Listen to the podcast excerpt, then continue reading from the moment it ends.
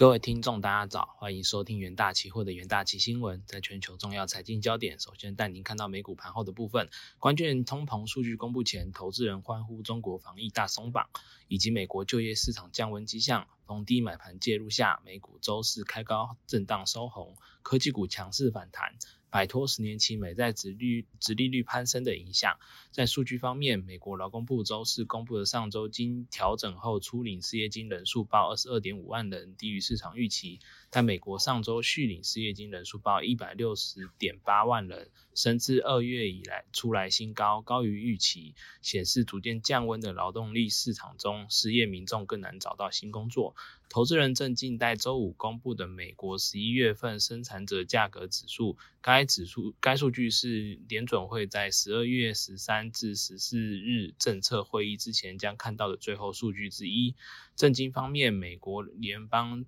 众议院周四以三百五十票赞成、八十票反对的票数通过二零二三呃财政年度国防授权法案。除了额外增加八亿美元对乌克兰的援助之外，还计划未来五年内提供台湾一百亿美元军事协助。该法案预计下周在参议院投票表决。经济衰退隐忧持续存在。根据研究公司 DataTrack 创办人呃 Cora 发布的报告，纽约联联储衡量经经济衰退可能性的模型暗示，明年美国经济几乎有一百趴的几率会因联储会升息而陷入衰退。花旗执行长。呃，认为世界各国正陷入衰退，而美国经济可能会在明年下半年步步其后尘。美国财政部长耶伦周四表示，美国可以避免经济衰退，因为没有薪资与物价的螺旋上升，租金价格也已见顶回落，同时供应链瓶颈开始开始呃减缓。中国松绑防疫，呃，松绑防疫政策，包括不再对跨地区流动人员查健康码，无症状或感或感染感染与轻型病例可采居家隔离。华尔街日报周四引述消息人士报道，苹果供应商富士康创始人郭台铭一个多月前一件一封关键信，在协助说服中国政府放松疫情管制方面扮演重要角色。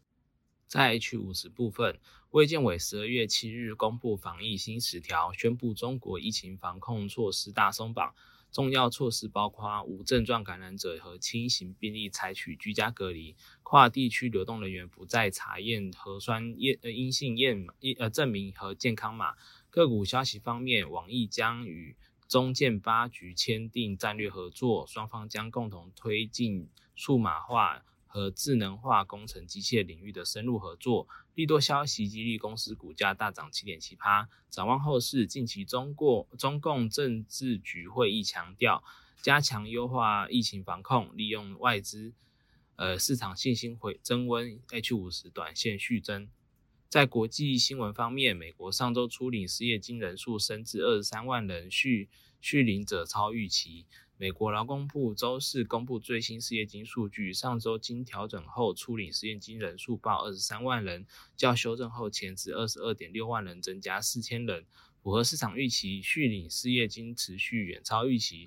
创今年二月初以来的新高，表明随劳动市场出现初步降温迹象，呃，美国失业民众更难找到新的工作。截至十二月三日当周，经调整后，美国初领失业金人数报二十三万人，与市场预期一致。修正后前值报二十二点六万人，四周移动平均值报二十三万人。截至十一月二十六日当周，经调整后，美国续领失业金人数报一百六十七点一万人，较上周未修正后的一百六六十点九万人增加六点二万人，高于市场预期的一百六十万人。四周移动平均值报一百五十八点二二万人。虽然美国就业市场已出出现初步降温迹象，不过整体来看仍具弹性，这也得这也得让联准会继续升息对抗通膨。虽然接连的紧缩措施已让美国经济衰退风险不断增加，外媒报道指出，初领失业金人数在假日季开始往往波动会较大，因为企业会暂时关闭或放缓招聘的步伐，可能让外界难以透过数据了解就业市场的一个真正情况。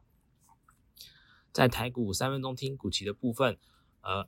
第一则是华兴期货，随着客户库存调整告一段落，供应链拉货动能重启，带动华兴十一月营收达一百四十四点四三亿元，月增二点七九趴，累计前十一月营收一一千六百四十九点二七亿元，年增十八点九六趴。而自十二月起将并入 CAS 公司，营收与获利预期将带动营收大幅成长。研究团队认为，为强化国内东电力系统，台电启动强化电网韧性建设计划，预期将带动电线电缆需求大增，有利公司营运展望。十二月八日，华兴期货上涨一点四八趴，期价沿十日线持续上行。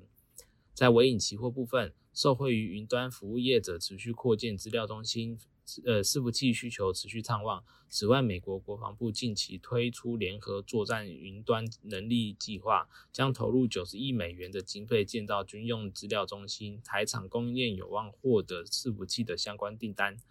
呃，研究团队认为，云端伺服器预需求预期在未来将保持成长，有利公司未来营运展望。十二月八日，尾影期货上涨一点四六趴，起价维持高档震荡走势。在台化期货部分，因全球经济展望不佳，导致终端需求放缓。台化董事长洪福元近日表示，虽然中国即将解封，但市场量能未改变，欧美消费动能也未回升，预期第三、第四季将较第四、第三季衰退，而公司将持续呃维持减产应应。研究团队认为，由于芳香烬有新产能开出，中长线供过于求，使报价承压。加上塑化产品市况疲弱，公司营运展望不佳。十二月八日，台化期货下跌一点九四趴，期价连日下跌回撤季线。投资人都可以留意相关的股期标的。以上是今天的重点新闻整理，谢谢各位收听，我们下周的元大旗新闻再见。